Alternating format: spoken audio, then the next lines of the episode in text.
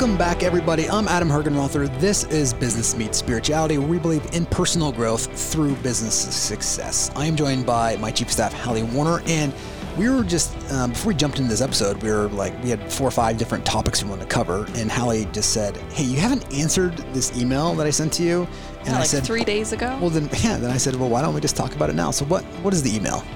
Yeah, so I had some specific, you had shared some, um, well, you came into my office and had this brilliant insight, and I was like, awesome, amazing insight about um, kind of reorganizing some staff members. Um, and this is not the first time that it's happened. It happened again almost about a year ago, I think at this point. about um, reorganizing staff members. And I want to know where that aha came from. How did, where did that, that clarity come from? What were you paying attention to specifically that, um, so that I can learn and other people on the podcast can learn what sort of things are you as a leader, are you looking for and picking up on that um, kind of lead you to making these bigger insights that actually ultimately change the trajectory of the organization? Yeah. You know, and one of the reasons why I haven't responded to the email is because I haven't been, I actually don't necessarily know the exact language to use to actually describe it, because one of the things as a leader's job, in terms of particularly the le- level of leadership that we're that that I opp- get the opportunity to be in, um, is to is to be open and have a lot of clarity of what's going on in your organization, and to be able to track patterns and see things.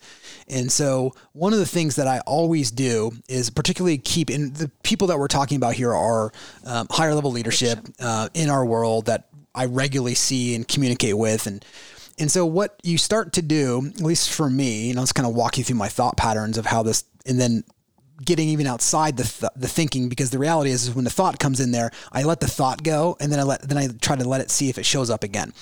Um, that's whether that's a you call that a technique, I guess. I don't really know, but it's just because the thoughts can come up, and you can get thoughts about people, and they can be right or wrong, right? They just, I always, I love asking people, you know, um, track how many times throughout the day that your mind is wrong, right? And every time I have people do this, they always come back to me and they're like, that was such a powerful exercise, right? Just to, just to think about how many times my mind is wrong. Um, and so when you use the word insight, the mind, like when I said, you know, I even asked my kid, I asked my, my kid, I asked my kids who's six, I said, hey, where does, where do thoughts show up in your body? And he points to his head, right? I said, well, where do your feelings come? And he points to his chest. And so there's like an intuitiveness to this. And so there is, um, when, when you have a thought around, you know, a particular employee, it may or may not be true. And so you just can't act necessarily on the first thought. What you do act on is the insight that moves you. And it's not, the thought cuts is, cu- the, when you have just a thought, the thought is cut off from the rest of the body. When you have an insight, it moves everything, including your thinking. So like it just moves you. It's like the aha, that clickness, and it's just, you see it clearly, right? And you see the angle, and how you get there is by being able to, for one, triangulate a lot of information, but having a lot of clarity. So how do you have clarity? For one, you have to make sure you're coming in every situation from a neutral standpoint, and you're letting a lot of that go. And then you just got to watch patterns.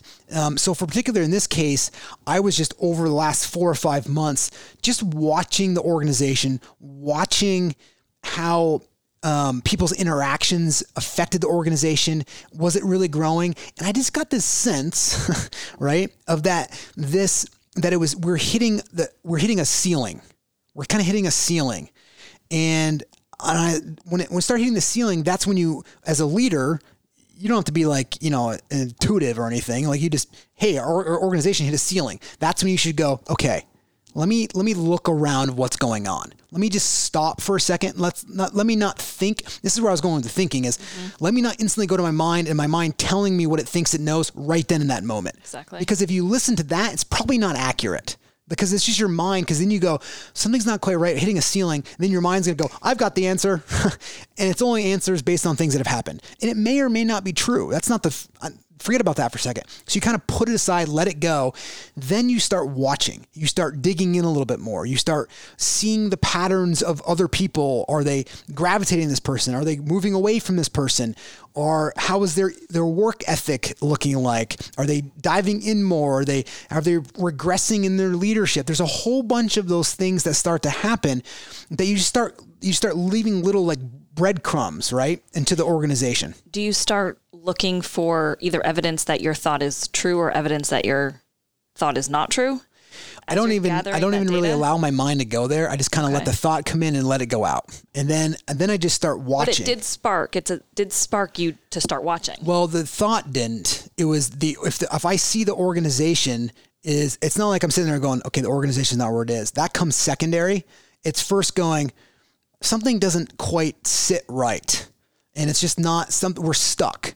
And then the thought will show up because it disturbed in a certain sense. But the first thought was that. The- it wasn't a thought. It was just more of like, it, well, it's because it's not a thought. It's just yeah. more of like the first, I mean, they're almost simultaneous, but the first thing is, is like, hmm, something's not right. Then the thought, right? It's like, if you've ever been like walking down the street and all of a sudden you get this movement in your body and your hair stands up and then your thought, then your mind goes, oh, somebody's watching you, right? Mm-hmm. It's right before that though, you get this body movement or like this more of intuitive sense, right?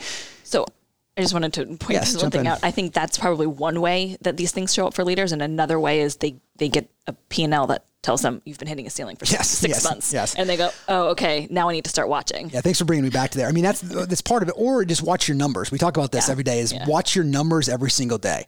And so when the organization is stalling and, and numbers show up for that, they don't have, there's there's there's no excuses for numbers, numbers are numbers. So when the numbers show up and the organization's hitting a ceiling, right? Uh, or the, the other thing that could show up, which I've seen before in the past, is you start hearing complaints from different people unannounced to them that they're, or un, like each individual doesn't know they're each talking, mm. but then they're coming to you to kind of share insights on that person.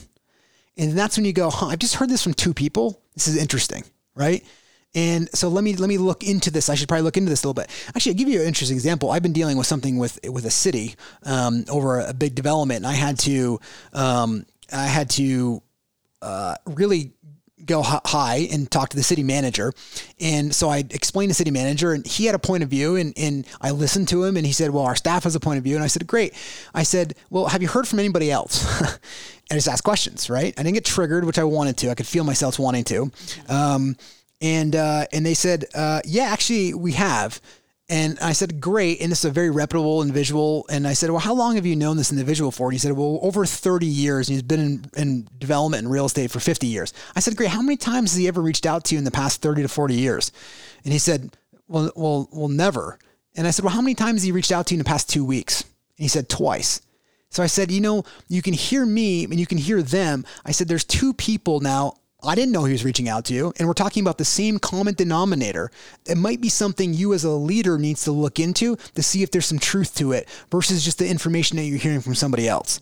And and to his credit, that's, I was going to just say to his credit, he, he did. did. He did. Because yes. you know the story. He did. He went and actually talked to other in third party people and trying to get a different perspective. Gathering the data, Gath- looking for patterns. Exactly. Yeah, staying neutral. Yes. Which, in, when, when I saw that he wasn't going to believe my point of view, instead of me trying to convince him to accept my point of view, I said, why don't you talk? Maybe I'm wrong. Maybe it is me. Maybe it is our organization. Mm-hmm. I said, if it is, I need to know that. And I said, well, why don't you go talk to other people? In fact, actually, one of the things I said is I will pay to have one of my staff members go and poll all the people that have dealt with this department in the last year. And he said, well, that really wouldn't work. I said, well, great. Then why don't, I said, who are some people in the industry that you know and respect? And they labeled some people off. I said, great. Can you just go have a conversation with them about what we're having a conversation about? And to his credit, that day he mm-hmm. did. Yeah. Long conversations, yeah. went and talked to him and he said, I've got it. And they, they, all those people reached out to me too as well afterwards and said, hey, I just had this conversation. And I said, great. It's a confidential conversation. You don't need to share anything with me. I already know we all are on the same page there. So this is an example of, for me, of wanting to get somebody to believe my point of view, but understanding that he wasn't, and then asking questions and staying curiosity and getting a different perspective on things. So in an organization, the minute one person comes to you and says, hey, you know, I'm not really sure how Hallie's doing here, right? And then if somebody else comes to you and says, hey, you know, I don't know how to say this, but like, I'm just, and maybe even just mentioning it briefly, you go, okay, there's something that's, that's smoldering there a little bit. Now, people may be going, well, that's of course, that's easy. I get, I get those when people are doing that. I think as a leader, the best thing to do is to be able to understand that before those people even come to you. Yes, because I was going to just go back and say, because I still want this answer to my question, which is these two specific examples I'm thinking of where you knew six months ahead of ahead of time that we needed to make these reorganizations and put them into different positions. And what did you notice specifically that made you say, okay, I'm going to go have that conversation and let's make this happen. Yeah. In fact, um, in, the, in the, the other example of this, the organization is doing phenomenally well. Like actually, so it's yes. not just about the yeah. organization True. Not doing well. Exactly. In fact, it's soaring, right? I mean, yeah. it's, it's hitting unprecedented profit numbers, which is awesome. Um, so there's always two, it's never like one scenario that's outplaying. But again, I come back to your job as a leader is to literally be looking, and I mean, just looking at like, you're looking at numbers, because the numbers from that standpoint would always say, go, go, go. They're just doing a lot. I'm just looking at how, how are people responding? How are they showing up compared to what their patterns were before? Right? Am I hearing a little bit of this? Am I getting a sense that they're just not responding as fast as they used to? I was going to say sometimes miscommunication. Or yeah, miscommunication. Communication I, you know, one of them was I got an email from uh, a third party that just said, hey, you know, where, where where is this? And I haven't seen it. And I was like, well, I thought that was done like ten days ago. And they're like, oh, I forgot to send it. You know, those type of things that kind of showed up. And I'm like, huh, that's a check.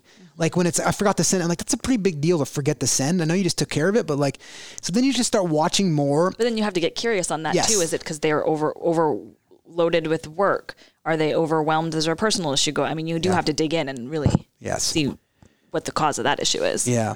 And unless there's a blatant cause for things, it'll take some time for it to reveal itself. And I will tell you, I've done this before with other people and nothing actually, and then we were able to solve the problem. It was just something going on in their life or whatever it was. And, and, and so you're always kind of paying attention to those people, which is why as a leader, you can only have a certain amount of people report to you. Yeah, because that's a lot of work what you're yes. just explaining. Well, that's the whole point. And that's why yeah. it's like, how does a coach on a baseball team know to, to what reliever to put in, what pitcher to start first? They're looking at data. They're all doing really well, right? And I'm going to maybe mess up this analogy because of sports, but in baseball or any sports, don't they have multiple coaches because they have to have little pockets of yes. teams because I don't know how big a baseball team is, but one coach can't.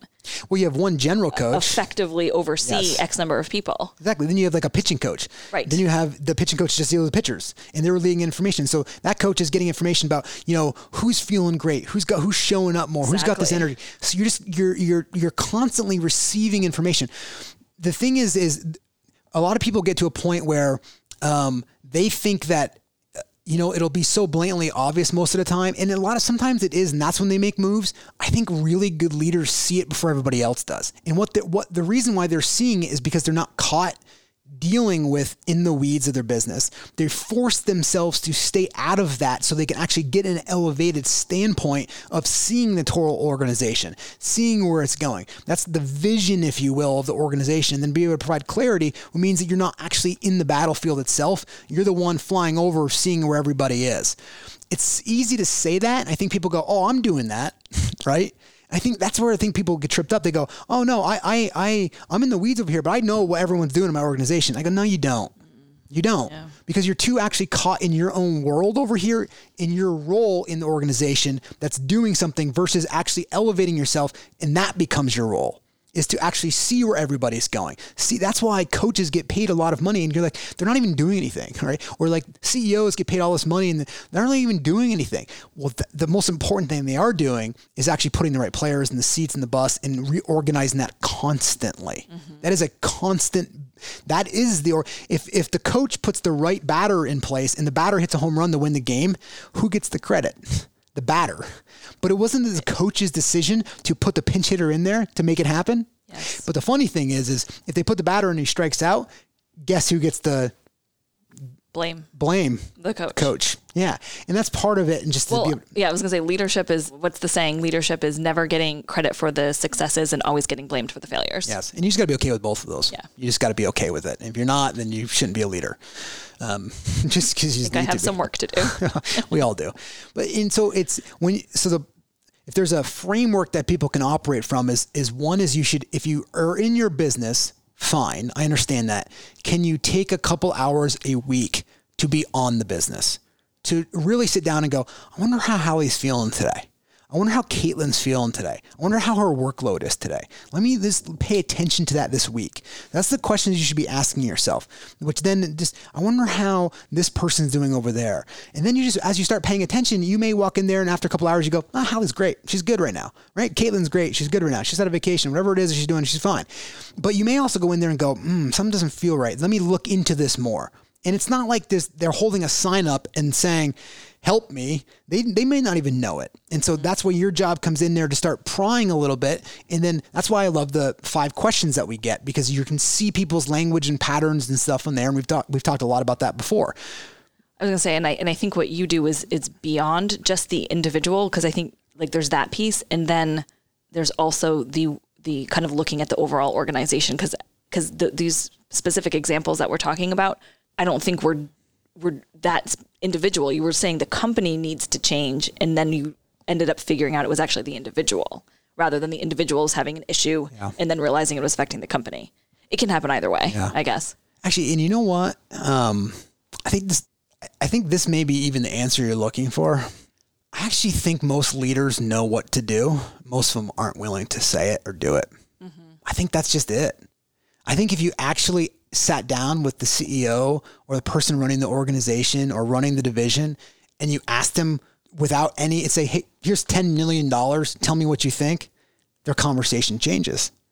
And so I think the only way you can operate from that standpoint is by letting go of the outcome and then fighting.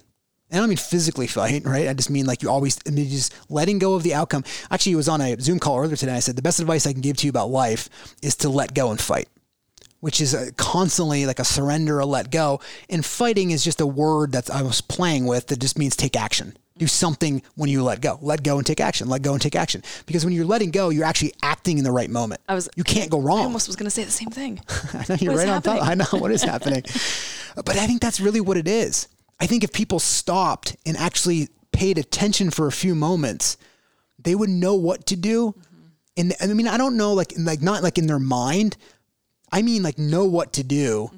but then what happens is their mind goes, oh, you can't have that conversation. What if they leave? Oh my God, if they leave, what are we going to do with the organization? What are people going to think? And, they, and that's what, and then they just go, oh, I can't do that. And they pay it. And they just like, they take all that information and they shove it down and don't ever want to think about it again. And then just go back. It'll work itself out. I think that's just what most leaders do. I think they actually know what to do. They're just unwilling to do it. And it's so easy to say that, and people go, oh, I get that. But do you really get it? Do you really actually have the conversation? And this is something that for me has started two thousand ten when you were first hired. I sat you down in the new E A and I said, I don't know how this is going to go, mm-hmm. but I think you guys are in the wrong position. And I'm glad I had that conversation. Yes, right? I'm glad it, you did too. Yeah. And I think the best leaders are the ones that you, you mentioned Ray Dalio before, right? Maybe not on this podcast, but before yeah. the show, mm-hmm. you know, Ray's, that's what he talks about is just having a radical conversation. I even said to you, I said, you know, wouldn't it be awesome to be able to sit down with your employee and your employee goes, yeah, I'm just thinking about even just, I wonder what it'd be like to be in another job. Great. Have that conversation. Because the thing is, if to prevent people from not having that conversation in itself is feeding that conversation. And if they really want to go get a new job, help them. It's like, and then if, but if you sat down as a leader and you could actually have that conversation with your employees, I'm just using it as an example, man, the, com- the trust you would develop. And you don't know what could happen. Maybe it is, maybe it's not. But if they want to have that conversation, why wouldn't you have it with them? But so many people are afraid that the language that they use in the conversation is going to somehow derail their entire life. Well, it's going to happen whether way or not, and you might as well have the radical conversation. And so I think that's really the answer comes down to is if you stopped for a moment and you paid attention to your organization, to your division, to the one employee that you're leading, to the five employees that you're leading, you actually know what to do. It's just now a matter, do you have the courage to have that initial conversation? And being willing to be wrong, coming from curiosity, including yourself being wrong and constantly coming from there. Then if you just open that up to the rest of the organization, the entire organization starts to foster around this ability of trust and transparency about anything, whether you want to talk about your personal life or whether you're talking about like, I don't know if I can do this job anymore, right? You just try to, for people to think that they don't have that thought in their minds at times is just crazy. Right? Like if people go up and down, they go, oh yeah, no, it's just a thought. Thanks for letting me talk about it. it. Right? Or it could be like, I don't know. Great. Let's talk about it. Is there something that we need to do? Right? I'm just using it as an example, but it could be like, I, I want to grow as a leader, or I want to go over here and then have that conversation. Man, if just people would just embrace those type of conversations without thinking the negativity of the outcomes or how it's going to impact everything. I'm not saying you don't strategically think through it, but you can at least have the conversation. And then once you open up that conversation, we would typically find is when you give it a voice, when people are feeling something and they give that a voice, it surfaces and you actually work through it. But you can't work through it unless you know it. The same thing in your personal life. What if you're really truthful in your relationships? in your, in your personal relationships. I mean, I don't mean like telling people like, I like you or I don't like you. I mean, really truthful for the things that you want to say. What if you approached life every day that way?